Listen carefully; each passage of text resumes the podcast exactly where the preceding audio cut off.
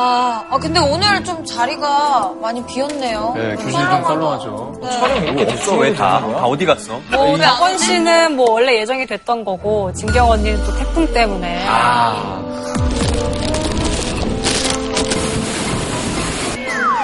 안돼. 비행기가 안 떠가지고. 네. 약간 약간 서운합니다. 왜? 제가 태풍 왔다 그랬을 때는 증거 영상 증빙하라고. 근데 해외 촬영하는데 지금 태풍이 와가지고 제가 진짜 지금 수업을 못 갈 것 같습니다. 여러분 죄송합니다. 예. 아, 너무하더라고. 아니, 근데 이렇게 둘이나 없으니까 좀 많이 허전합니다. 네. 일단 그러면, 네. 상설이는 제가 그러면. 아이고. 아, 오늘의 센터는 오반장, 오반장님입니다. 이건 진짜 누군가 눈치껏 다 먹네 진짜. 너 어디 가니? 어, 너는 왜? 짝꿍으로 와. 아, 그래. 부회장 자리에 그지, 앉아있는 부반장. 그럼 오늘 빈자리를 채워줄 게스트분들은 누가 될까요? 뭐 이런 사랑스러운 노래. 어?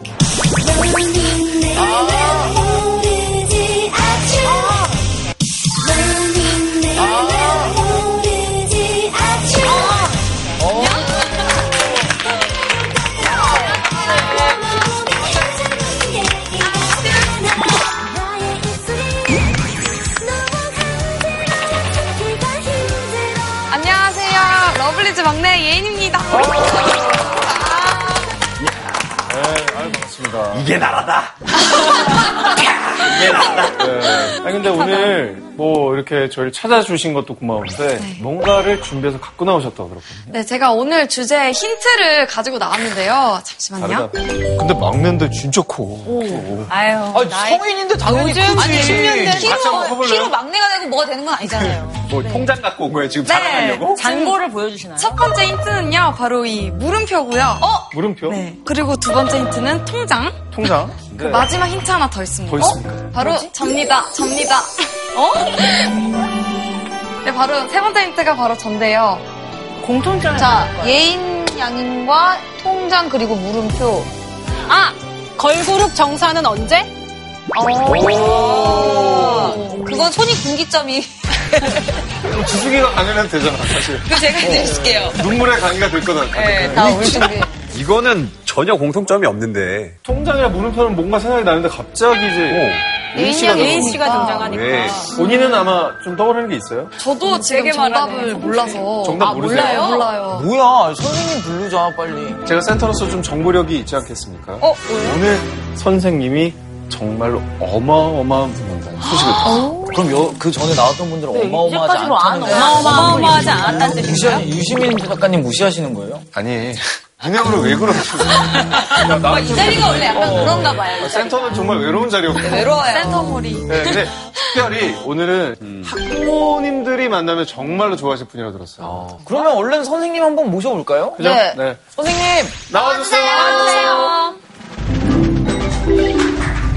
야, 안녕하십니까. 안녕하십니까. 안녕하세요. 안녕하세요. 예, 반갑습니다.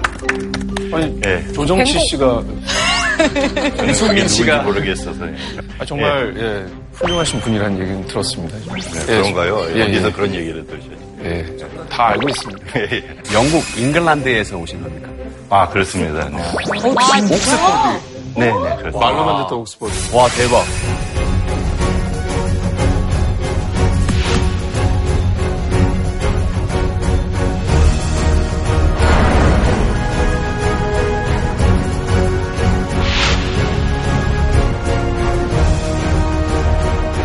여러분과 오늘 수학에 대해서 대화를 나누려고 나온 김민형입니다. 수학.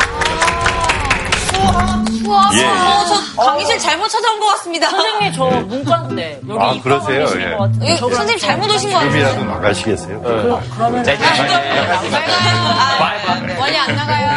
수학 싫어합니다 예, 수학을 싫어한다고 그러셔서 저보다는 굉장히 행복하신 것 같아요. 네? 네 왜냐하면은 저는 수학을 좋아하는데 수학이 저를 싫어하거든요. 아, 그 외롭다. 짝사랑하는 게 훨씬 안 좋잖아요. 근데 짝사랑으로부터 시작해서 계속 저도 사랑받으려고 음. 일생 동안 노력하고 있어요. 아, 근데 그러면 선생님 아까 그 예인 음. 씨가 낸 질문에 답을 좀 알려주시면 안 될까요? 저게 근본적으로 질문이 될 수 있는 거예요? 그거 자체가 좋은 질문인데요. 질문이 되느냐. 그 다음 그림 좀 통증? 보여주시겠어요? 팔. 팔. 여기서는 그러니까 공통점이 팔이 공통점이잖아요. 전혀 공통점이 없던 것들이 이렇게 무리지어 나오면은 공통점이 생겨버리잖아요. 그 두 번째 경우가 정답이 팔이었으면 이 경우에는 정답이 뭘 것 같아요? 1. 일이 정답일 수도 있죠. 당연히. 그런데 제 생각으로는 공통점이 없다. 이것도 정답이거든요, 사실. 양쪽 다 정답이 가능해요. 가능성이 다 열려 있습니다. 그렇죠. 네. 그런 종류의 질문으로부터 수학에 대한 개념을 조금 재검해 볼 기회를 가질까. 딘딘 음. 벌써 힘들어. 아, 주무시면 안 돼요. 딘딘 벌써 자네. 그러니까 이거는 어, 굉장히 심각한 퀴즈로 생각하면 안 돼요. 단지 수라는 간단한 개념 속에서도 우리가 생각 못한 평소에 자세히 생각 안 하는 미스테리가 좀 있는 것 같다. 제 느낌을 전해드리기 위해서 그냥 이 퀴즈를 약간 준비해봤습니다. 죄송합니다. 약간 김새는 것 아, 같아요. 느낌 왔습니다. 그래서 저도 너무 기대가 되는데 네, 네. 저희를 수학의 매력에 빠지게 할 오늘의 주제는 뭔지 알려주십시오. 이제 모든 순간이 수학이다. 수포자도 즐거운 수학의 세계 이런 제목으로 몇 가지 토픽을 준비해봤습니다. 수포자가 뭐야? 아, 수포자를 모르는 수포자가 여기 앉아있어. 예. 아, 우리야. 나 진정한 이과 머리야. 이과야? 이과가 뭔데? 수학. 과학. 나 오마가. 아, 죄송해요. 저희끼리 이제 예, 괜찮습니다. 네, 저희가- 예, 예. 저희 대안학교거든요. 그래서 평생교육원. 예인 씨는 어때요? 수학 이렇게 강연 듣게 되는데. 저는 처음에 주제가 수학이라 그랬을 때 사실 좋았어요. 아, 그러세요. 예. 살아가면서 진짜 사칙 연산 외에 많은 수학 그런 공식들을 사용하지 않는데 왜 우리나라 학생들은 어렵게 그거를 필수 과정으로 배워야 하는지가 저는 항상 의문이거든요. 가장 많이 받으시는 질문일 것 같아요. 네. 그게 어떻게 보면은 오늘 저 내용을 좀 보면서 설명하는 게 답이 될 것 같은데 어떨까요? 어, 그러면 본격적으로 네. 선생님 강연 시작하시면 될 것 같습니다. 들어가 볼까요? 330을 한번 해볼까요? 굉장히 따로. 오. 예. 그런 트위스트도 좋고. 근데 지금 하는 트위스트는 이 알고리즘 때문에 노벨 경제학상을 수상했어요. 중매쟁이의 입장에서 딱 맞추는 게임을 좀 할 거거든요. 이걸 이분이 개발한 이거 이상해. 아, 아, 정말 말지 같은 예, 분 많네. 몰랐네. 온갖 편견에 대해서 잠깐 잊어버리고 합리적인 게 뭔가 생각해보면 당연한 정답이 있거든요, 이게.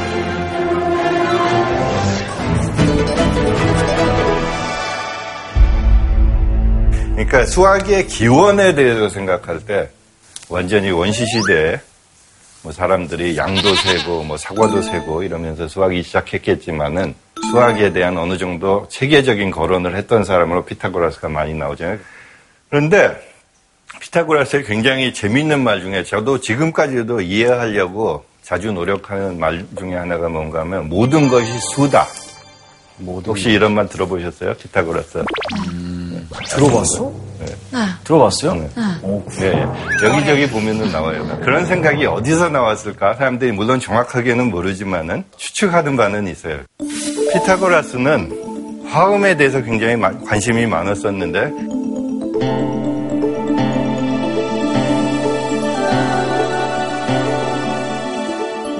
간단한 비율일 때 화음이 잘 일어난다. 그걸 관찰했었어요. 거기로부터 뭔가 세상은 화음으로 이루어진 것 같다.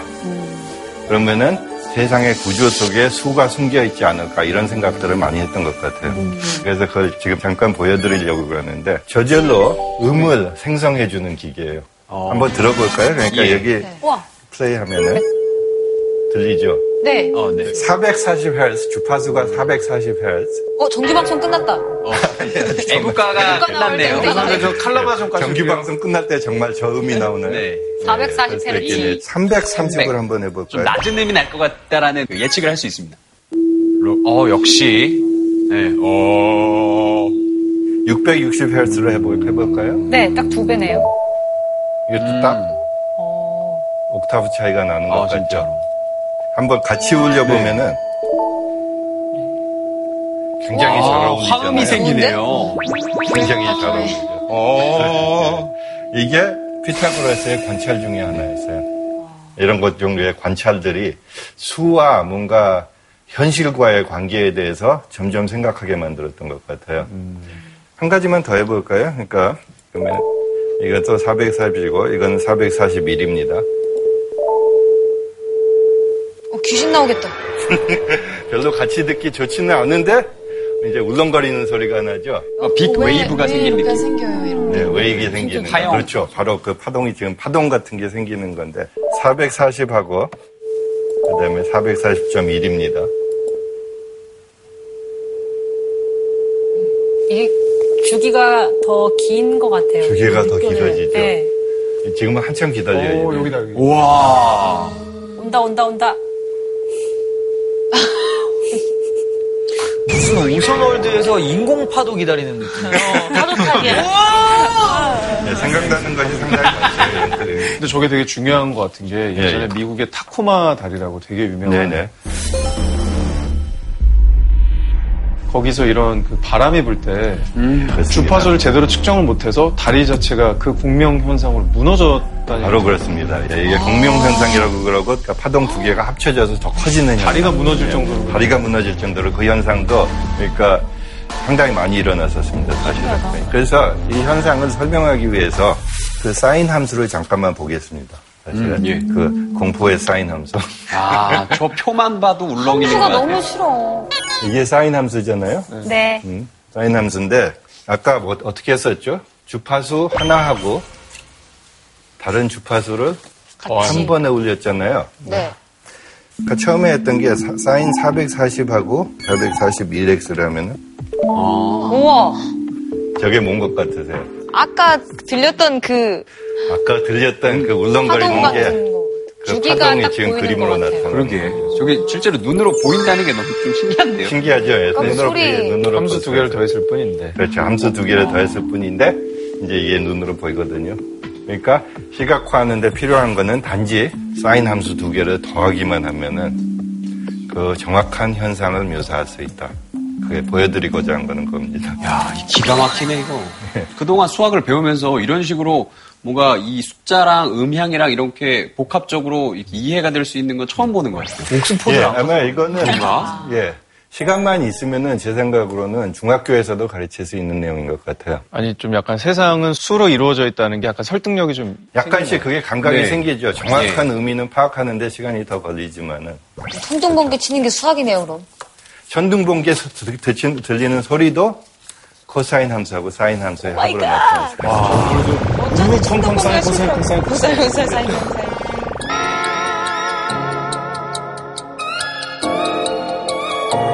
난 이과머리가 아니었나 봐. 아닌 것 같은데. 예, 예. 아까 그 이과라며 예체능인가 봐. 아, 재미없으세요? 네? 재미없으세요? 아니 신기합니다. 아, 신기해요. 신기한 것만 해도 저는 굉장히 성공적으로 생각해요. 그래서 제가 이제 처음에 이제 주파수 얘기를 하려고 했고 정확한 자연현상 하나에 대해서 수학적으로 어떻게 분석하는가 이렇게 준비해온 첫 번째 토픽이고 이제 두 번째 토픽이 확률에 대한 이야기를 좀 준비해 왔습니다.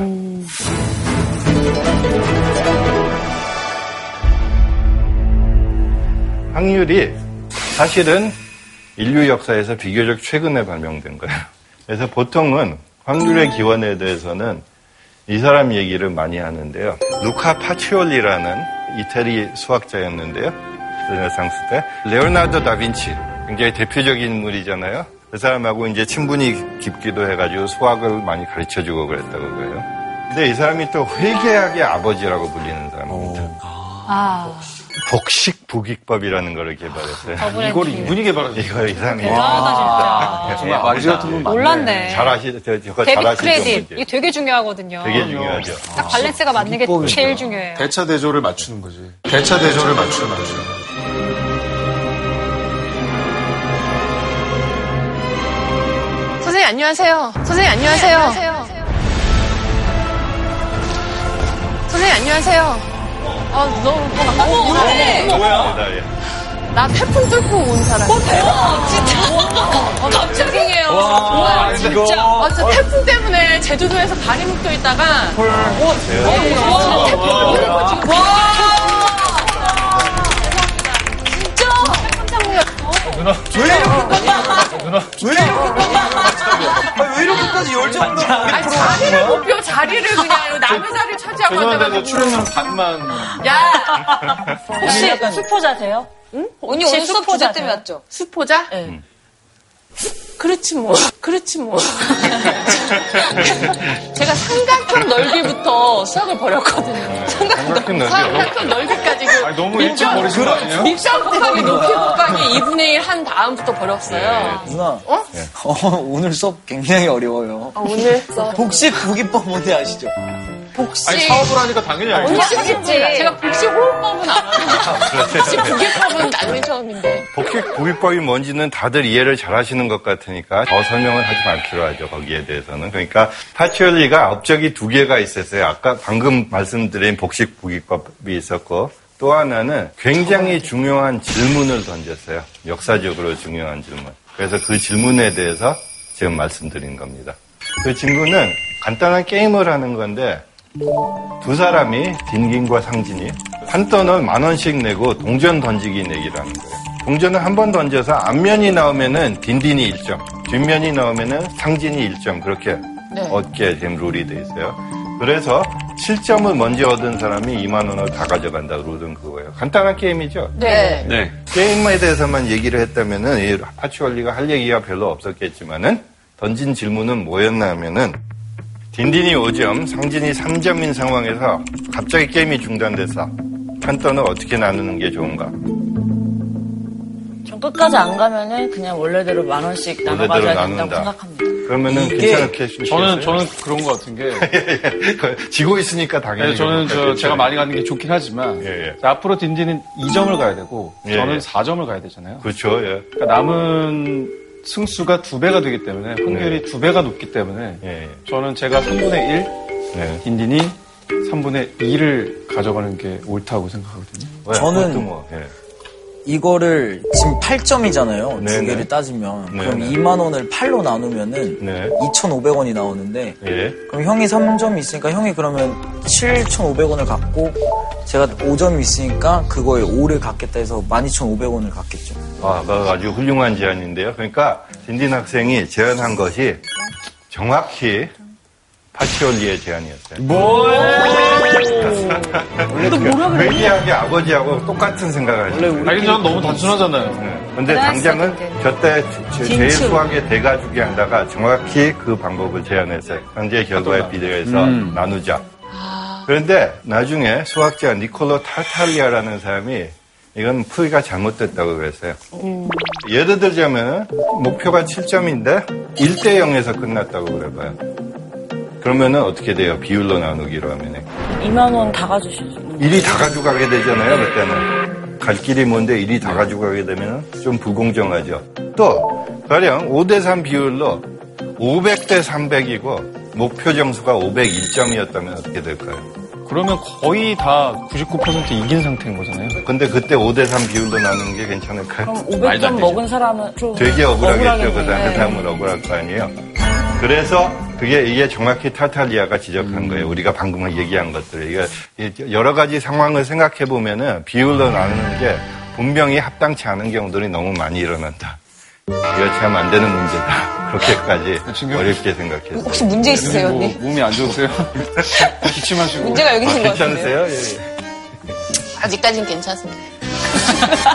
네. 그래서 이 문제를 해결하는데 몇백 년이 더 걸렸는데 왼쪽에 있는 사람이 피에르드 페르마, 페르마라는 17세기 과학자입니다. 파스칼이라는 사람은 이 사람 또 굉장히 유명한 철학자기도 하죠. 어? 이름 엄청 많이 들었어요. 수학학원! 그래, 페르마. 아, 그럼 그런 수학학원이 있네. 예, 그래서 저 수학학원도 사람이 있습니다. 하도 유명한 수학자라서 저 사람 이름까지 분다 붙어있죠. 이름은 알아요. 학원에서. 예. 혼자서. 그렇죠. 근데 이 두 사람이 편지를 교환하면서 1654년 여름에 2개월에 걸쳐서 고민한 나머지 해결책을 발견했어요. 그 해법을 보면은 정확히 핵심적인 질문이 확률에 대해서 생각해야 된다는 거예요. 확률. 확률. 그 확률이라는 개념이 세계적으로는 이 사람들의 편지에서 처음 나옵니다. 그래서 이제 A하고 B 둘 중 한 사람이 7점을 획득하면 게임이 끝나는 거잖아요. 네. 근데 지금 점수가 5대 3이니까 생각해 보면은 다섯 번 안에 게임은 반드시 끝나야지 돼요. 근데 왜 꼭 다섯 번 안에 끝나야 돼요? 아, 5점 딴 사람이 두 번 그냥 안면을 던져가지고 끝날 수도 있죠. A가 2점을 못 땄으면은 B가 4점을 땄어야지 되죠. 그러니까 끝났겠죠. 아, 최대가. 최대값이 그렇죠. 예. 기껏해야 다섯 번이면 끝난다. 지금 그 얘기. 아주 좋은 질문하셨습니다. 예. 그래서 다섯 번 동전을 던져줬을 때 일어날 가능성들을 다 한번 생각해 본 거예요, 이 사람들이. 그걸 경우의 수라고 그러죠, 요새는. 그렇죠. 저희가 월드컵 때마다 많이 공부를 합니다. 아, 그러세요? 예, 예. 경우의 수의 개념이 처음 나온 것이 이 사람들 편지에서 나왔어요. 저거, 저거. 아. 그 경우의 수라는 개념. 그래서 이 경우에 경우의 수를 잠깐 생각해 보죠. 가능한 결과들이 어떤 것들이 있는가. 동전을 한 번 던지면은 경우의 수가 어떻게 돼요? 앞이나 뒤. 피다 하나 두, 뒤, 두 개밖에 없죠. 네. 그렇죠. 두 번 던지면 예, 이승. 같이 잠깐만 뛰어난 학생은 잠깐만 네 번이요. 아, 기다려보시죠. 근데 형, 그 목소리 좀 싫다. 네 가지가 있죠. 그 딱 네 알았을 번의 때 그 경우가 목소리가 있죠. 있어. 아, 얘 이승. 얘 이승. 누구보다 빠르게 두 번. 근데 지금 대기하시는 딘딘 학생은 아시겠어요? 왜 네 번인지? 선생님, 그 정도는 알죠. 아, 그렇죠. 근데, 근데 왜 네, 뭐 불평하세요? 둘 다 아시는 그래, 너무 아는 거 뒤, 아는 거 내가 좀 빨리 뒤야. 얘기한 건데. 뒤지요. 그 두 번 던지면은 이게 앞, 앞, 앞, 뒤, 뒤, 앞, 뒤, 뒤. 이렇게 가지, 된다는 거. 네. 예. 세 번 던지면 어떻게 되죠? 몇 번이에요? 저요? 네네. 앞과 뒤. 몇 개? 나 이런 거 너무 싫어했었어. 수학 아, 죄송합니다. 아. 시간에 선생님. 야, 너 뭐야? 답, 답 얘기를. 막- 선생님 정말 저 약간 공황장애였어요. 그럴 수가 있는데. 정말 수학 그래서 아, 되게 싫어했거든요. 아니, 수학이 많은데 왜 나한테. 그러니까 이게 다 친절한 사람들 사이에서 있는 거니까 창피를 무- 두려워하지 말고. 그러니까 이 개념을 잠깐만 예. 설명해 보죠. 한 번 할 때마다 두 배 늘어나는 이유가 어떻게 보면 굉장히 자명하거든요. 왜냐? 저 세 번의 경우에 한번 살펴보죠.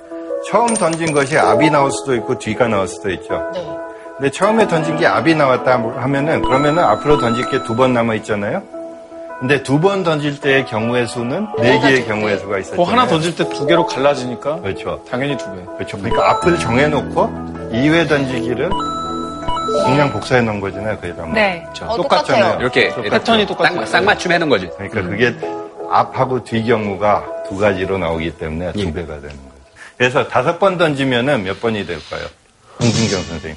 눈 안 맞으셨는데 왜 제가 네, 자, 이거 한번 맞춰보겠습니다. 예, 예, 예. 저 아주 좋은 아, 겁니다. 네. 26, 32요. 32. 정확히 그렇죠. 예, 30 경우에서 30. 아 감사합니다. 그래서 이제 다섯 번 던질 때는 32가지 경우가 있는데 B가 이기려면은 앞이 두 번 나오면 안 되잖아요. 네. 몇 개가 있죠? 여섯 개. 네. 개요. 여섯 개죠. 그러니까 32경우 중에서 B가 이기는 경우는 여섯 개. 6, 6번. 결국은 B가 이기는 확률은 16분의 3이고 A가 이길 확률은 1 빼기 16분의 3 그래서 16분의 13이 된다. 그 계산을 여기서 처음 한 거예요. 그래서 이제 원래 관심 있었던 돈 나누기 문제로 돌아가면은 A는 16,250원을 받으면 되고 B는 16분의 3 곱하기 2만 그래서 3,750원을 받으면 된다. 그 결론을 내린 거예요. 그래서 지금 용어로 표현하면은 각 선수가 자신의 기대값을 받아야 된다고 표현하거든요. 그러니까 총 판돈 곱하기 자기가 이길 방향. 그래서 아. 받아야 된다. 이 사람들이 제안한 아, 방법론이 이거예요. 그래서 기대값이라는 개념도 이 편지에서 처음 나와요. 야, 진짜요? 기대를 많이 했네요. 아, 어, 대박이다. 모든 보험이 네네. 사실은 저런 로직으로 그렇죠. 기대 수명 이런 거를 계산하죠. 연금이랄지, 보험에서는. 그렇죠. 뭐. 음. 우리가 뭐 핸드폰만 열어도 저런 데이터가 나오잖아요. 강수 확률이 5, 9%다 그렇게 적혀 있으면은 무슨 뜻인지는 다 알잖아요. 웬만한 사람은 그것만 해도 사실 인류 문명사에서 보면 엄청난 업적이죠. 참 놀랍잖아요. 이런 거 보면 저는 지금도 놀랐거든요. 수학자로서도 이렇게 어떻게 저런 어려운 개념들이 누구나 아는 개념으로 변하는가. 이 사람들이 확률이라는 개념을 개발함으로 해서 완전히 세계가 바뀌었다.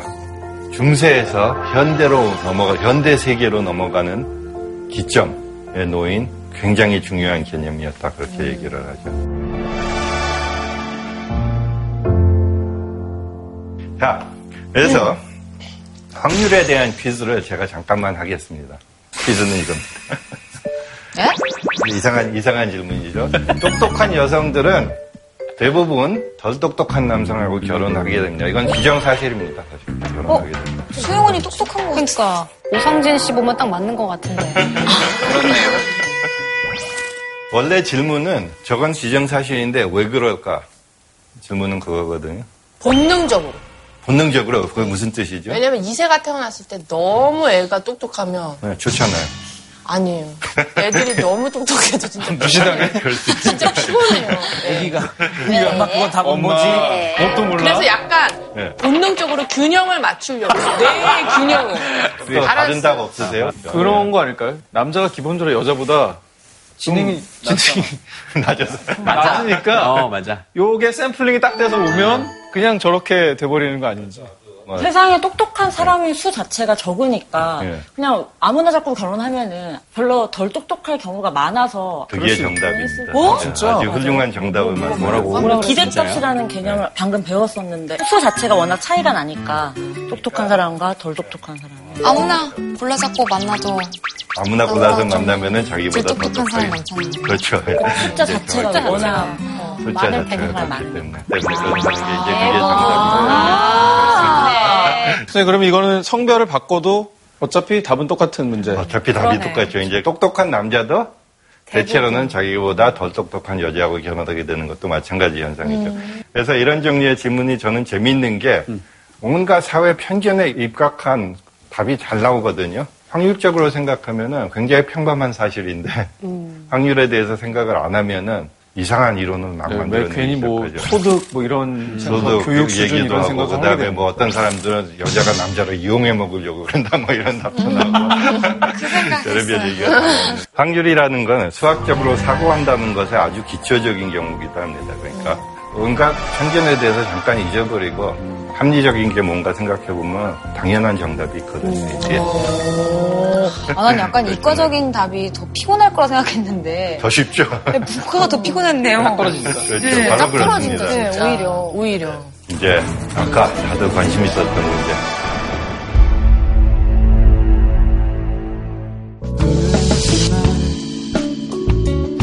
네가 울면 아무것도 할 수가 없어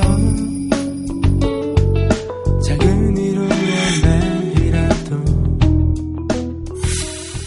그러니까 저도 학교 다닐 때 수학이 제일 좋아하면은 네. 다들 의아해했었던 것 같아요. 아, 왜요? 그렇죠. 점수가 안 나와서? 아니, 그러니까 저는 쟤는 수학 좋아하는데 점수가 안 나와. 네. 아, 잘했어.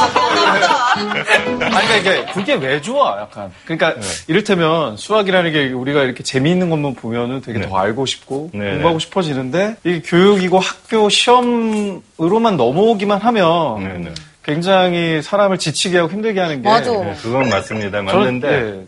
근데 거기에 대해서도 저는 쉽게 판단은 못 하겠는 게 교육학 하는 사람들이 이런 지적을 가끔 하더라고요. 시험을 전혀 안 보면은 아무도 기억을 못 하다. 어, 예, 그런 얘기를 하거든요. 동기부여가 되게 떨어져요. 아, 그건 그건데 사실 맞- 외국의 수학 교육 보면은 제 네. TV에 나오는 거 이런 거 보면은요.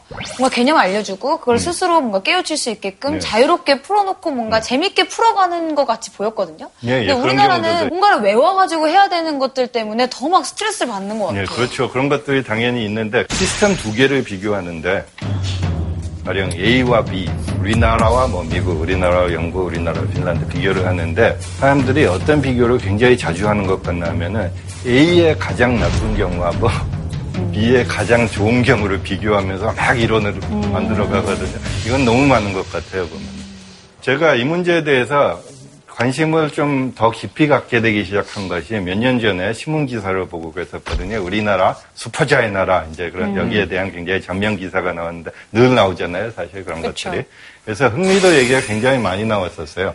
그 기사에 보면은 국제 학업 성취도 평가를 보면은 한국이 굉장히 성취도는 높은데 흥미도는 굉장히 낮게 나왔었거든요.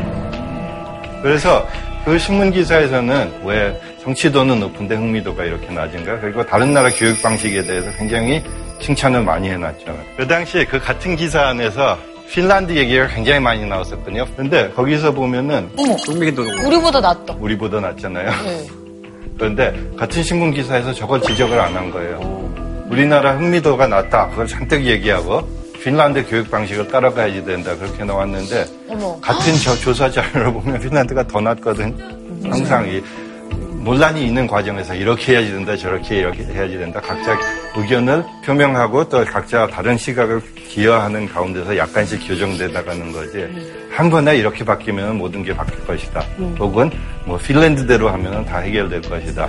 이런, 이런 기대는 좀 잘못된 것 같아요. 참 힘들죠. 어쨌든 저 표만 보면은 선생님 흥미도는 좀 떨어져도 성적이 높은 거 보면은 우리나라 지금 수학 교육이 완전 답이 없는 건 아니지 않아요? 그렇습니다. 저, 저도 그렇게 생각합니다. 우리나라에서 잘하는 것들이 또 굉장히 많거든요, 사실은. 이제 잘못하는 것도 당연히 있겠지만은 잘하는 것도 많고 특히 우리나라는 수학 선생님들의 자질이 굉장히 뛰어나요. 제가 개인적으로 만나본 분들도 다 그렇고 다른 통계를 근거로 생각해도 그런데 뭐 영국이나 미국에 비하면은 비교도 안 되기 때문에 대부분 다. 그 비결이 뭘까요? 그 선생님 자격을 따려면은 통과해야 하는 시험도 상당히 수준이 높고 맞아. 되게 그런데 어려워요. 또 제가 아는 많은 분들은 공부하고자 하는 열망이 굉장히 강해요. 어. 중고등학교 선생님들도 특히 선생님들이 알아서 모여가지고 공부 세미나 하고 이런 일들이 꽤 많거든요. 어. 그러니까 뭐 가령 제가 선생님들 위한 강연하면은 뭐 굉장히 떼지어 몰려오고 배우고 싶어서 그런 공부열이 굉장한 것 같아요, 선생님들이. 선생님 오신다는 소식을 듣고 많은 학부모들뿐만 아니라 선생님들도 저희 질문을 주셨는데요. 네. 네. 먼저 이제 학부모의 입장에서 질문을 주셨는데 학교에서는 연산을 배우고 사고력 수학 학원을 따로 다니는데 이렇게 선수 학습이나 따로 학원을 다니면서 사교육 같은 걸 꼭 받아야 되는 건지. 네. 아, 저 시청자 질문 1에는 제가 답할 수 있을 것 같은데. 아, 그러세요. 답해 보시죠. 아이의 행복이 우선순위 아니에요? 연산이랑 사고력 수학하고는 왜 다녀요? 행복은 성적순이 아닙니다. 그러니까.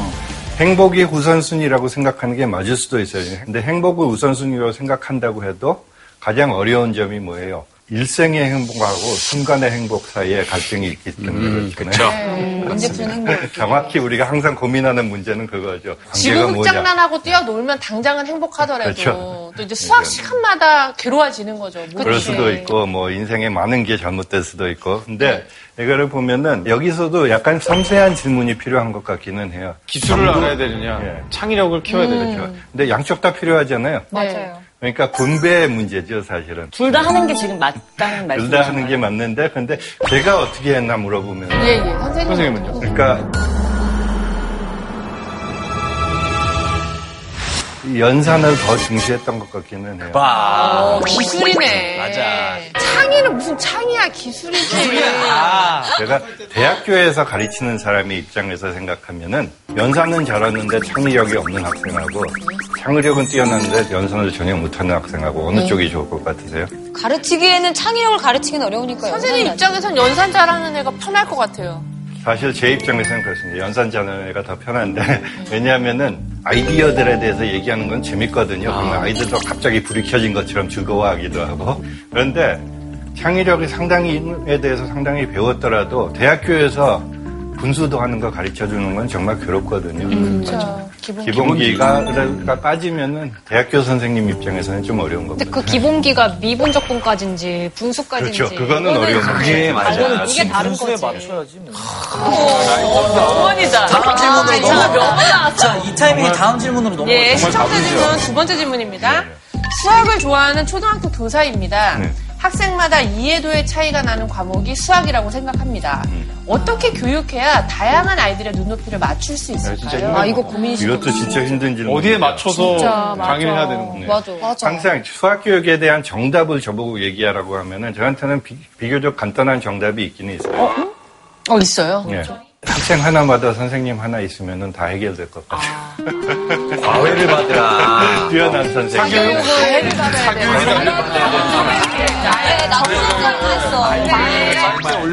진짜 일자리야. 근데 그렇게는 못하잖아요, 당연히.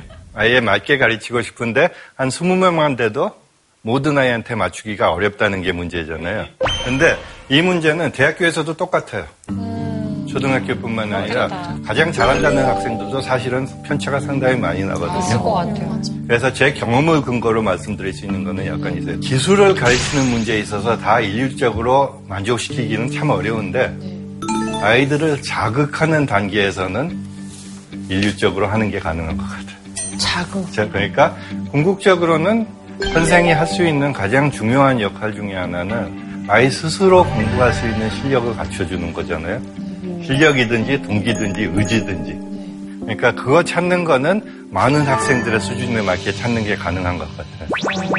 그러니까 가령 우리가 처음에 얘기했던 그 주파수에 대한 얘기 같으면은 가장 낮은 수준에서 그냥 들어가지고 신기하게 생각할 수도 있고 더 높은 수준에서 왜 사인 함수들을 더하면 그 현상이 일어나는지 그걸 이해하는 수준에서 또 궁금증을 가질 수도 있고 그러니까 얘들을 잘 찾으면은 낮은 수준에서나 높은 수준에서나 다 어 저게 왜 그런가 공부하고 싶은 마음을 이끌어내는 거잖아요 그러니까 그거는 적당히 활용하는 방법을 계속 생각해 보면 좋은 것 같아요 선생님의 입장에서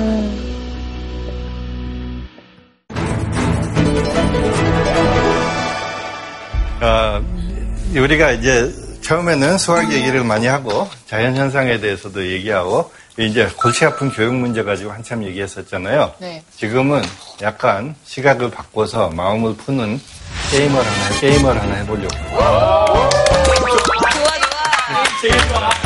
아, 지금 네 사람이 좀 자원을 해줘야지 될 텐데 예인 학생하고 그리고 여기 수학 수제. 수제, 수제. 수학 소재 용주, 상진이. 아, 그거는 밧줄이다, 밧줄. 거기다 줄을 세 줄 꺼가지고. 지갑이 가는 건가? 예예 나오십시오. 그럼 네 분이 다리 묶고 뛰는 거 아니야? 그러니까 2인 삼각. 그러니까 네모로 정사각형으로 이렇게 앉아 서, 서세요. 그냥 이쪽에 줄이 하나 있고 저쪽에 밧줄이 또 하나 있고 그렇잖아요. 근데 이거 두 개를 엮어가면서 매듭을 만들 거예요. 근데 매듭을 질 때 동작 두 개만을 사용해서 지금 매듭을 질 거예요. 첫 번째 동작은 트위스트라고 할 건데요. 꼬기. 어, 잘한다. 어, 잘한다. 예. 그런 트위스트도 좋고. 근데 지금 하는 트위스트는 아닌가요? 이쪽에 있는 두 분이 자리를 바꾸는 거예요. 자리를 바꾸면서 앞에 있는 분이 뒤에 있는 분 위로 밧줄을 넘기면서 자리를 바꾼 거죠. 어느 순간에든지 저쪽에 있는 분들은 꼼짝해도 안 돼요. 이쪽에 있는 분들만 자리 바꾸는 거예요. 나머지 한 동작은 뭐 뭔가요? 나머지 한 동작은 회전입니다. 회전. 회전이라는 거는 전부 90도 각도 회전하는 거거든요. 시계 방향으로. 그렇죠. 이제 게임은 이거예요. 트위스트하고 회전. 동작 두 개 가지고 전부 매듭을 지어가는 상황. 알겠죠? 네. 그러면은 명령을 한번 해보시겠어요? 아, 제가 말하면 하는 건가요? 예, 그렇죠. 아이, 좋아라. 트위스트, 트위스트. 트위스트. 로테이트, 이게 뭐야? 트위스트. 트위스트? 트위스트. 나 지금 왜 뜨거워요? 어, 첩해졌어 많이. 어? 엄청 억혔다 이거. 이제 많이 꼬였죠? 네. 지금은 해볼 게 뭔가 하면은 지금 묶여진 매듭을 푸는 거예요. 이제 거꾸로 가야 되는 거죠. 근데 거꾸로 가면 안 돼요. 지금 똑같은 룰을 사용해서 풀어야지 되는 거예요. 그러니까 같은 방향으로요? 그렇죠. 이제 풀어보세요. 한번. 아무 생각 없이 하는데. 로테이트, 풀어보세요. 로테이트. 그러면 주장으로 한번 해보시겠어요? 로테이트. 아니 이게 무슨 의미가 없잖아. 아니, 아까 그러지 말았어야 됐어. 그래. 왜 그런 건데 아니야. 여기만 가능하잖아. 내가 어디 가요? 로테레 로테. 뭔지 안 어쩌시려고 되시려고 선생님 잘못된 것 같아요. 덕구였어요. 네. 예, 뭔가 잘못된 것 같네요. 지금은 예, 너무 꼬여버렸네요, 정말. 근데 그러고 보니까 이렇게 하는 것보다 제가 무슨 짓을 하는지 가르쳐 드릴 테니까 다 같이 해보죠. 네네. 네. 네네. 아, 네, 해보시겠어요? 네네. 예. 지금 계산을 해나가는 건데 동작을 할 때마다 처음에 시작하는 거는 어떤 숫자로부터 시작할 건데 뭘로부터 시작하면 좋을까요? 영. 영, 영이 좋겠죠. 영. 수의 시작은 영이라고 생각할 수 있으니까 영으로부터 시작하죠. 그래서 트위스트 한 번 할 때마다 일을 더해요. 그 다음에 로테이트를 할 때는 역수를 취한 다음에 마이너스를 취해요. 아, 네. 분모를 뒤집고 마이너스로. 그렇죠. 분모 분모를 분자를 뒤집고 나서 마이너스를 취해요. 지금부터 그러면 같이 같이 해보죠. 네. 트위스트 한 번 해보죠. 그러면 이제 예. 일. 결과가 1, 1이죠. 트위스트 한 번 더 해보죠. 2. 2. 트위스트 한 번 더 해보죠. 3. 3. 3. 이제 로테이트 한 번 해볼까요? 마이너스 3분의 1. 마이너스 3분의 1로 가죠. 로테이션 한 번 더 해볼까요? 예. 로테. 그러면 3이지. 플러스 3. 그냥 3으로 돌아가죠. 어. 트위스트 한 번 더 해볼까요? 그러면 4. 로테이트. 마이너스 4분의 예. 1. 이죠 트위스트. 4분의 3이죠.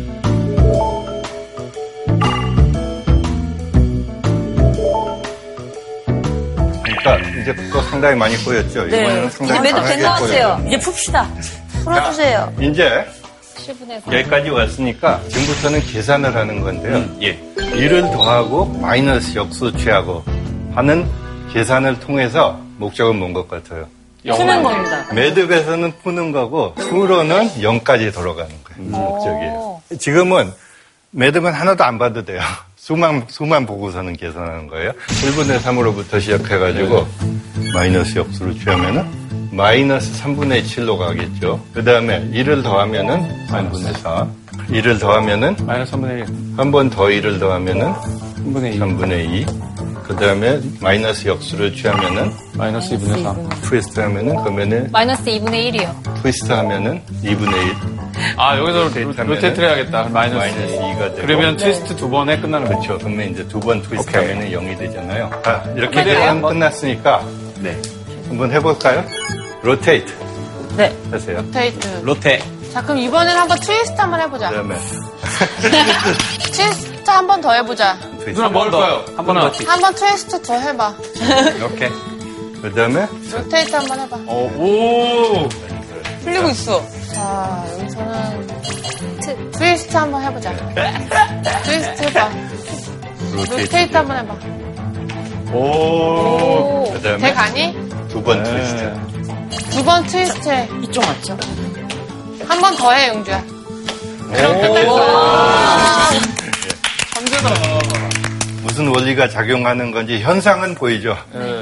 예, 발견해낸 사람이 존 컨웨이라는 이제 프린스턴에 있는 수학자거든요. 그래서 상당히 어, 저명한 수학자인데 이 컨웨이라는 수학자는 게임을 굉장히 좋아해요. 게임하고 관련됐지만은 수학적인 깊이가 있는 현상을 굉장히 좋아하거든요. 근데 그 중에 아주 재미있는 현상 중에 하나예요. 진짜 재밌어요. 네. 신기하다. 근데 지금 해보, 해보기는 했지만 이게 왜 되는지 설명이 전혀 없었죠. 그러니까 왜 역수에 마이너스를 붙여야 되는지. 왜 역수에 마이너스 1을 붙여야 되는데, 그 다음에 왜 트위스트 할 때 1을 더해주는 것을 이, 이- 그대로 계산을 하면은 매듭이 풀리는지. 그렇죠. 네. 그게 수학적으로 준비 되나요? 예, 수학적으로 증명이 되는데, 증명한 논문이 하나 있는데, 길이가 28페이지예요. 이런 종류의 질문, 방금 얘기한 매듭 푸는 문제 같은 거를 현상으로 관찰해서 재밌다는 것도 자명하게 보이고 그러는데, 진짜로 엄밀하게 증명하는 거는 상당히 어려운 것 중에 하나예요. 재밌는 맛으로는 언제 보는 거죠? 아, 예, 죄송합니다. 재미없었네요. 아, 이거는. 이게 이게 맛으로- 그겁니다. 어, 네. 아우, 이게 맞습니다. 깜, 어, 소름. 와. 소름도 장난이다. 소름, 소름 다.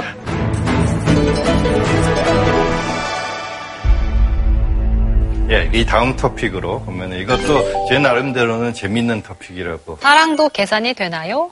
약간 제목이 이상하잖아요. 이거 그 질문이 이상하죠. 예전에 무슨 했었어요, 내용이죠? 사실은. 학창 시절 때 사랑을 계산하는 법을 우리가 했었습니다. 아, 이름을 두 개를 써놓고 팩으로 이렇게 해서 이렇게 둘이 궁합만 79%만 예, 그 비슷한 얘기입니다. 예.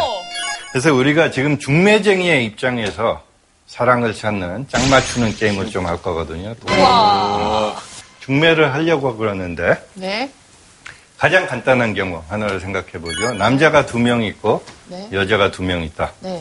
근데 우리가 누구 입장을 취할 건가 하면 다시 한번 말씀드리지만 철저하게 중매쟁이 입장에서 생각할 거고 또 문제를 단순화한다고 그랬잖아요. 지금 여기 있는 사람들끼리 반드시 짝을 맞춰야지 돼요. 네. 조금 억울하다. 그렇죠, 그렇죠. 그러면 우리가 가지고 있는 정보는 뭐냐? 선호도에 대한 정보를 가지고 있는 선호도. 거예요. 네, 선호도. 남자 1은 여자 A를 여자 B보다 좋아한다. 지금 그렇게 표시한 거예요. 무슨 뜻인지 알겠죠? 네, 네. 그남 2는 여자 B를 그럼 여자 이미 A보다 짝이 된 거 아니에요? 맞아. 그럼 너무 쉽네요. 이렇게 됐네. 되게 쉽죠? 네. 어떻게 짝질까요? 남이 여랑 A. 그렇죠. 남, 남이 그건 여 굉장히 쉽죠? 네. 근데 현실에서는 이런 일이 잘 일어나죠. 저 선호도표 한번 보세요. 몰표를 받죠, 항상. 음. 한 명은. 음, 그래, 잘난 사람들이 가져가더라고. 아니, 보는 눈은 다 비슷해. 그렇죠. 맞아. 맞아. 이거 많이 일어나는 상황이잖아요. 네. 네. 자주 있는 일이. 그렇죠. 자주 있는 일은 아까 같이 편리한 경우가 아니라 이게 사실은 많이 일어나는 상황이죠. 이때는 어떻게 짝지을까요? 한 커플이라도 제대로 행복한 게 나을 수도 있지 않을까. 그렇죠. 어, 결국에는 일지망끼리 음. 엮어주고 남지망이 남원하고 여 A요. 일하고 A를 맺어주고 그 다음에 이랑 그리고 비. 남이랑 여 비랑은 아유 음. 그래 성격은 그래도 괜찮잖아요라고 설득을 한다. 설득을 해야지. 음. 경험상 맞나 그게 봐. 속매쟁이 아니야. 음. 우리가 똑같아. 갑자기 그 빙이 결국엔 다 똑같아. 거기서 거기야. 네. 얼굴이 박상이었어. 얼굴이 다 똑같아. 그러니까 우리가 마음이 비단 고려하는 같아. 상황은 이거잖아요. 저렇게 평행으로 짝짓기 하든지 네. 엇갈려서 하든지 그렇죠. 네. 근데 지금 평행이 다 좋다고 지금 그러면은 동의하시는 거예요? 근데 사람이 마음이라는 게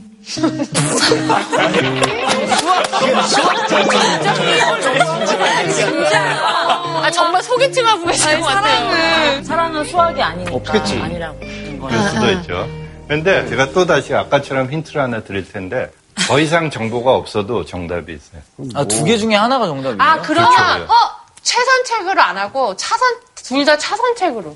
왜냐면 최선책을 하자면 한 팀만 최선책이 되잖아요. 한 팀은 불공평해지잖아요. 네, 네. 그러니까 공평하게 다 차선택. 이거는 이건 다분히 공리주의인데요, 너무. 여자도 계속 사랑을 받으면 그 사람 좋아지고 남자도 계속 여자가 사랑을 주면 좋아지잖아요. 누가 이렇게 상처 준 거야, 예인이한테? 사실 이 문제, 이 경우가 간단하지만 중요하기 때문에 제가 지금 토론을 좀 했거든요. 우리가 누구 입장이라고 그랬죠? 중매쟁이. 중매쟁이 입장이잖아요. 네. 중매쟁이는 결국에는 이 둘이 결혼을 해야 받을 수 있는 성공 보수를 성사- 얼마나 성공도가 높은 거게 좋은 거죠, 중매쟁이는.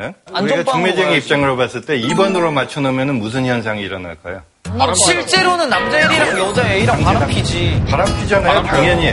그렇죠. 근데 여- 요점은 뭔가 하면은 어느 쪽이 안정성이 더 있을 것 같냐. 네. 일본이요. 일본이 당연히 안정성이 더 많겠죠. 네. 네. 근데 그래도 그 E하고 B가 또 바람필 위험이 있지 않을까요?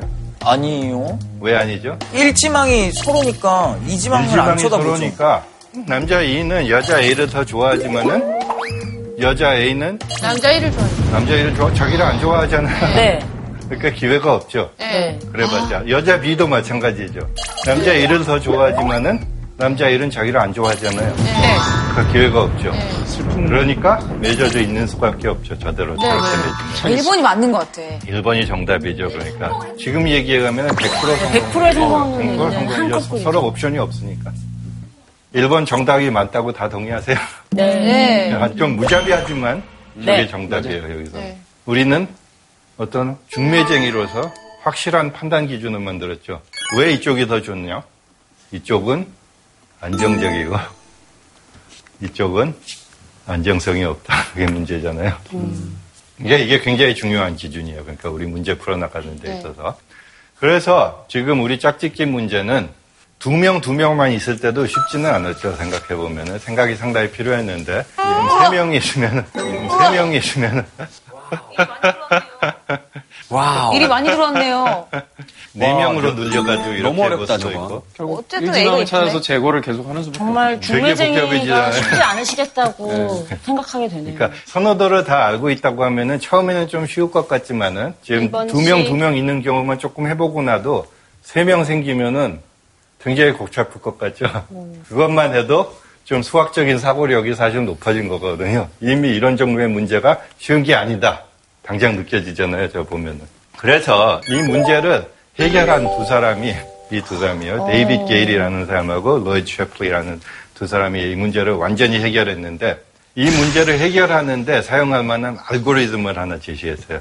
순차적인 방법론을 제시했어요. 한번 볼까요? 네. 네. 뭐를 제시했는지. 이 두 사람, 게일 셰플리 알고리즘은 라운드별로 진행됩니다. 1라운드, 2라운드, 3라운드 이런 식으로. 첫 번째 라운드의 가장 첫 단계는 각 남자가 자기 선호도 1위 여자한테 가서 청혼을 해요. 그럼 여자는 어떻게 해야 될까요? 자기의 순위에 따라. 자기 1픽이랑 특히 커플. 1순위를 먼저, 먼저 선호하겠죠, 아무래도. 그렇죠. 그래서 이 1라운드의 두 번째 단계는 여자가 그 청혼한 남자 중에서 가장 선호도 높은 사람을 일단 받아들여요. 그런데 여기서 결혼한다는 게 아니고 약혼만. 일단 약혼을 해요. 지금 이 경우를 가지고 알고리즘이 어떻게 되는지 한번 설명을 해보겠습니다. 네. 지금 1라운드만 잠깐 해보겠습니다. 어떻게 할까요? 그러면 1하고 4가 어떻게 하죠? 1하고. 우선 1하고 4가 A한테 가서 청혼을 할 테고, 네. 비. 그러면 A는 어떻게 해요? 관심 없죠. 사만안 받아들이길 그래도 아까 그 알고리즘은 어떻게 한다고 그랬죠? 둘 중에 한 아, 명 골라요. 한 명을 골라야지 된다 그랬잖아요. 그럼 1번이네요. 일본하고 약혼할 수밖에 없죠. 우리 알고리즘에 의하면. 그렇죠. 네. 그 다음에 2하고 3은 B한테 가서 청혼을 하는데 그러면 어떻게 돼요? 3번과 3과 다 약혼을 하겠죠. 그렇죠. 그래서 1라운드가 끝나면은 상황이 이래요. 1하고 A가 약혼한 상태고 3하고 B가 약혼한 상태. 됐어요? 그래서 이제 1라운드 끝이 이거예요. 그러면 2라운드에서는 어떻게 할까요? 약혼한 사람은 빠지고 약혼한 사람은 빠지고 그 다음에 하지 않은 사람이 하지 않은 남자들이 자기 이순이한테 가서 일단 청혼할 거 아니에요. 그렇죠? 네.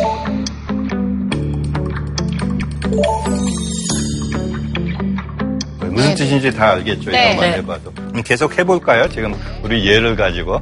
지금 이 다 지워버린 이유는 그러니까 다시 한 번 청혼하는 사람한테는 다시 안 하니까. 그러면 이제는 어떻게 되죠?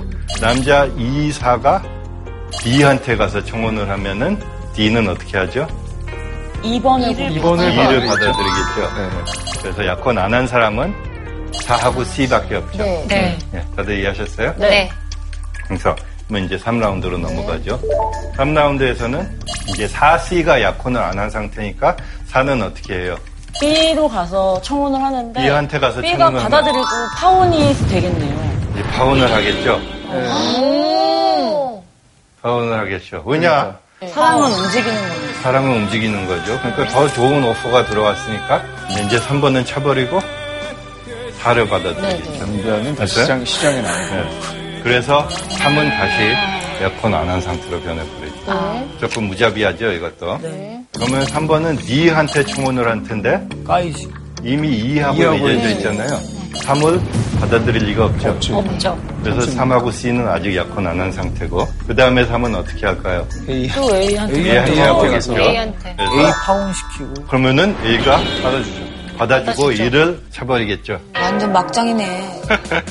진짜 드라마도 이런 것도 없어 진짜. 피눈물은 C야. 이제 1하고 C가 약혼 안 한 상태가 1은 어떻게 할까요? 네. B한테 네, 가겠는데. B한테 가보는데 B는 거절하죠. 그래서 이 다음 라운드로 넘어가면은 이제 결국은 갈 데가 없죠. 갈 데가 없죠. 그래서 이런 C한테 가서 약혼 청혼을 그럼 하죠. 모두가 약혼을 하나요? C는 별 수가 없으니까 이를 받아들이죠. 어떡해. 이를 받아들이죠. 그래서 지금은 이제 다 약혼이 됐죠. 어, 네. 그렇게 약혼하면 뭐해. 엄청난 아, 반전이 있어요. 그렇죠.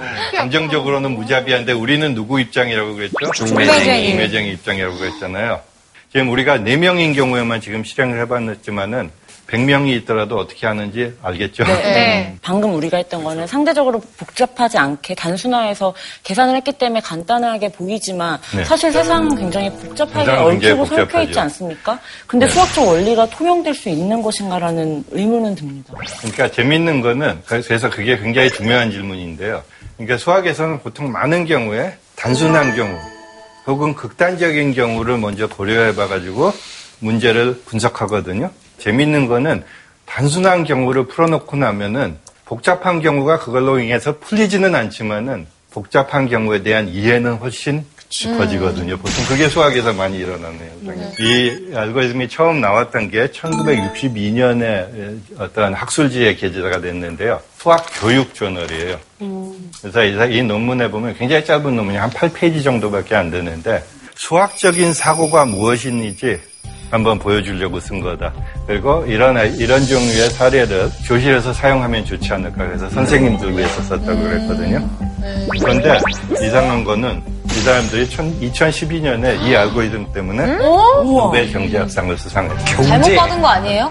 왜요? 아니, 그게 아니고 이걸 좀 추상적인 입장에서 들여다보면은 이런 종류의 짝 맞추는 문제들이 사방돼서 일어나거든요, 사실은.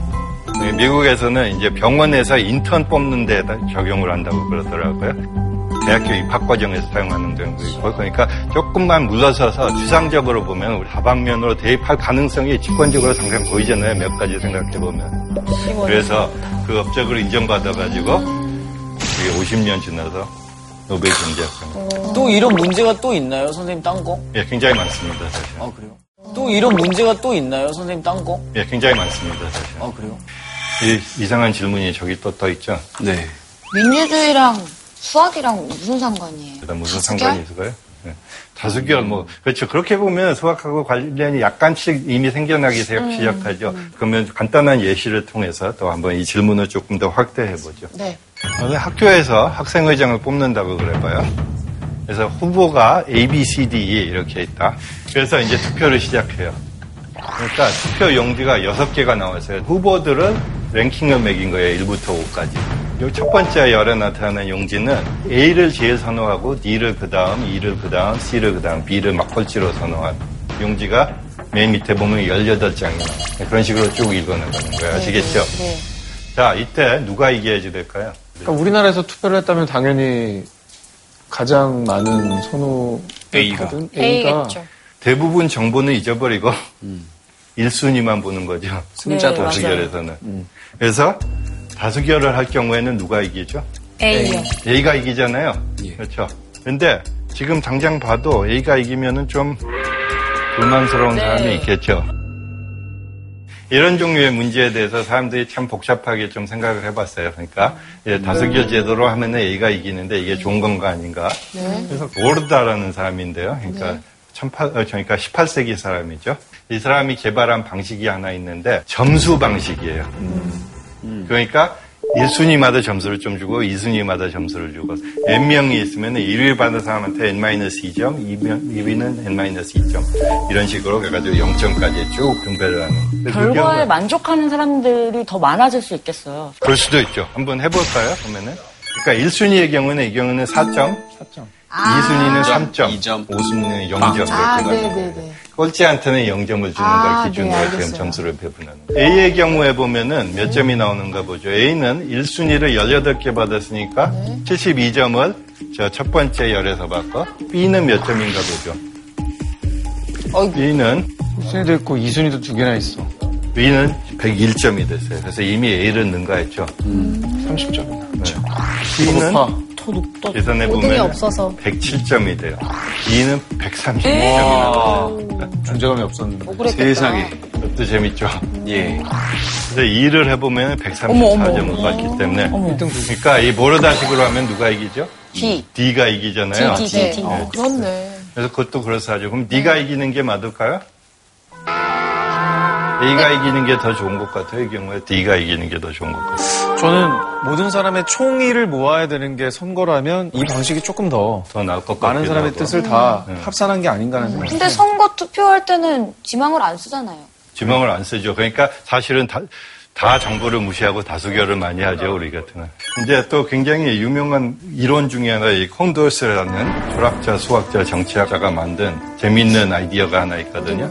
이 사람의 입장에서는 후보가 여러 명 있으면은 짝 비교를 해보자. 네. 아, 그럼 이 제안을 월드컵인가요? 했었어요. 정치인 월드컵. 월드컵하고 비슷한 면이 있죠. 축구 경기하고. 그러니까 각자 A하고 B, A하고 C 이렇게 비교를 어. 해가지고 비교해봤을 때 누구를 사람들이 더 선호하는지 볼 수가 있잖아요. 우리 네, 네, 선호도가 네, 네. 있으니까. 한번 보죠. 그러면 네. 어떻게 되는지.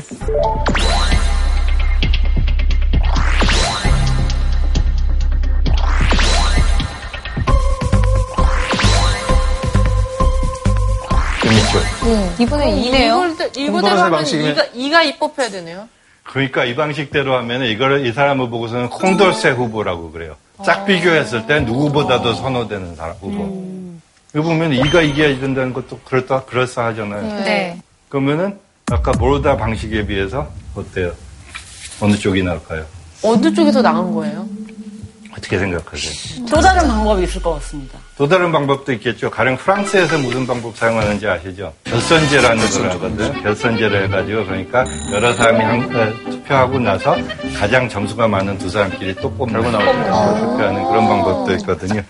다수결로 하면은 A가 이기고 모르다로 하면은 D가 이기고 콘돌세로 하면은 E가 이기잖아요. 그런데 결선제로 하면은 B가 이기고 그다음에 순차적 결선제라는 게 있어요. 결선제에서는 가장 상위 두 명이 다시 붙는 거지만 네. 순- 순차적 결선제에서는 어떻게 한 하냐면 명씩 제하는 거. 한 명씩 제하는 거예요. 그렇죠? 꼴- 꼴찌를 제하고 다시 하고 그다음에 꼴찌를 제하고 다시 하고 순차적 결선제를 하면은 또 어, C가 이기게 되거든요. 아니, 다 다른 다 결과가 다른 나와요. 결과가 이 섹션의 제목이 뭐였었어요? 민주주의는 민주주의는 가능한가? 왜 그 질문을 이래서 하는지 가능하겠습니까? 아시겠, 아시겠죠? 왜 그 질문을 하게 되는지. 이런 종류의 아이디어를 생각하는 것이 사람들이 이제 사회 선택 이론이라고 그러거든요. 모든 개인의 의견, 선호도, 관심사 등을 거- 결합해가지고 어떤 사회적인 결정에 도달해야지 되는데 쉬운 방법이 사실 없거든요. 우리 예에서만 그러니까. 봐도. 네. 그런 면에서 보면 민주주의가 전혀 쉬운 게 아니죠.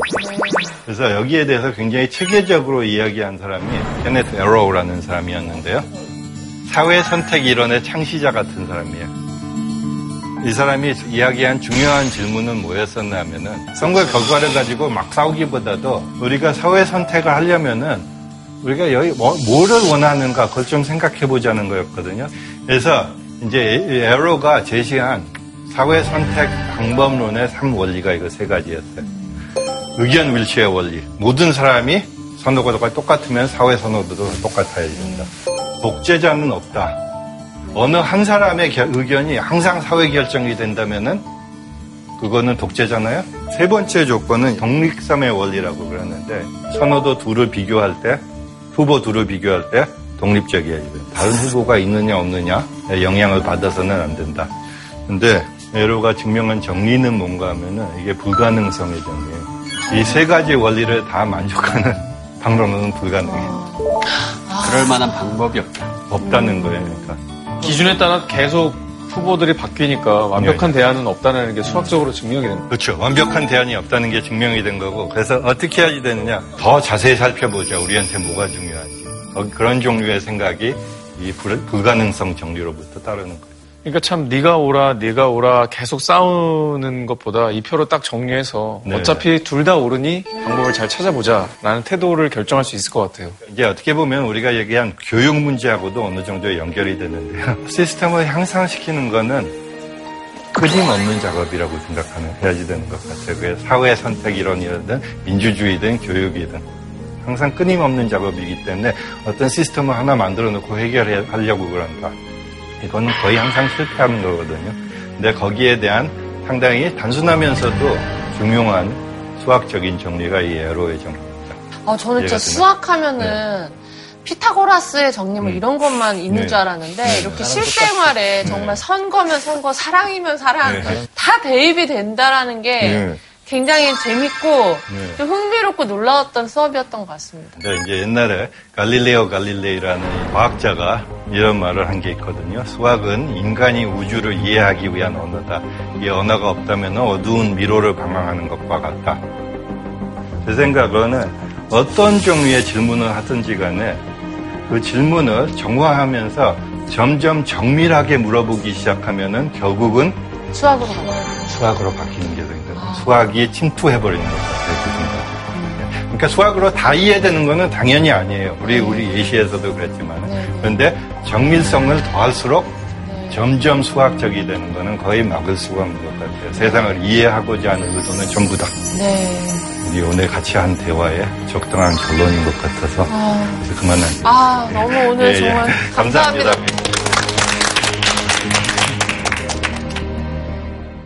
어, 잠깐만. 안재찬의 부인 황미리가 목을 메고 죽은 채 발견됐습니다. 미스테리한 사건의 진상을 밝히기 위해서 이 자리에 나왔습니다. 100여 년 전에 경상북도 문경이라는 곳이 있는데요. 100년 전에? 근데 어떻게 과학 수사를 하죠? 지금하고 다를 바 없어요. 조선시대 검시 장면인데요. 음. 우와. 음. 목 절린 흔적도 뭐 이렇게 있고 뭐 이제 이런 것들을 가져가서 수사를 해요. 닭 뭐에다 쓰는 물건일까? 어느 방향으로 뼈가 부러졌는지를 보기 위해서 이 부러진 부위를 이렇게 농도가 좀 높은 확 네. 부으면 핏자국이 드러난다. 우와. 아니, 근데 이런 대박. 과학적인 수사를 해서 억울함을 밝혀야 되기 때문에 조선이 추구했던 어, 정의로운 사회 그것이 어떤 것인가? 오늘 수학 강의를 사실 되게 많이 기대를 하고 왔는데 네네. 수학 겉핥기는 맛없어도 수학 겉핥기는 나름 되게 유익하고 즐거웠던 시간이었던 것 같아요. 아, 네, 감사합니다. 그러면 선생님 오늘의 질문상을 또 뽑아주셔야 되는데 상이 이건가요? 혹시 이거? 봅니다. 수학의 정석 주시는 거 아니야? 제 책도 있고 이런 게임입니다. 어, 게임. 예, 가장 귀한 분이시니까요. 감사합니다. 예, 예, 감사합니다. JTBC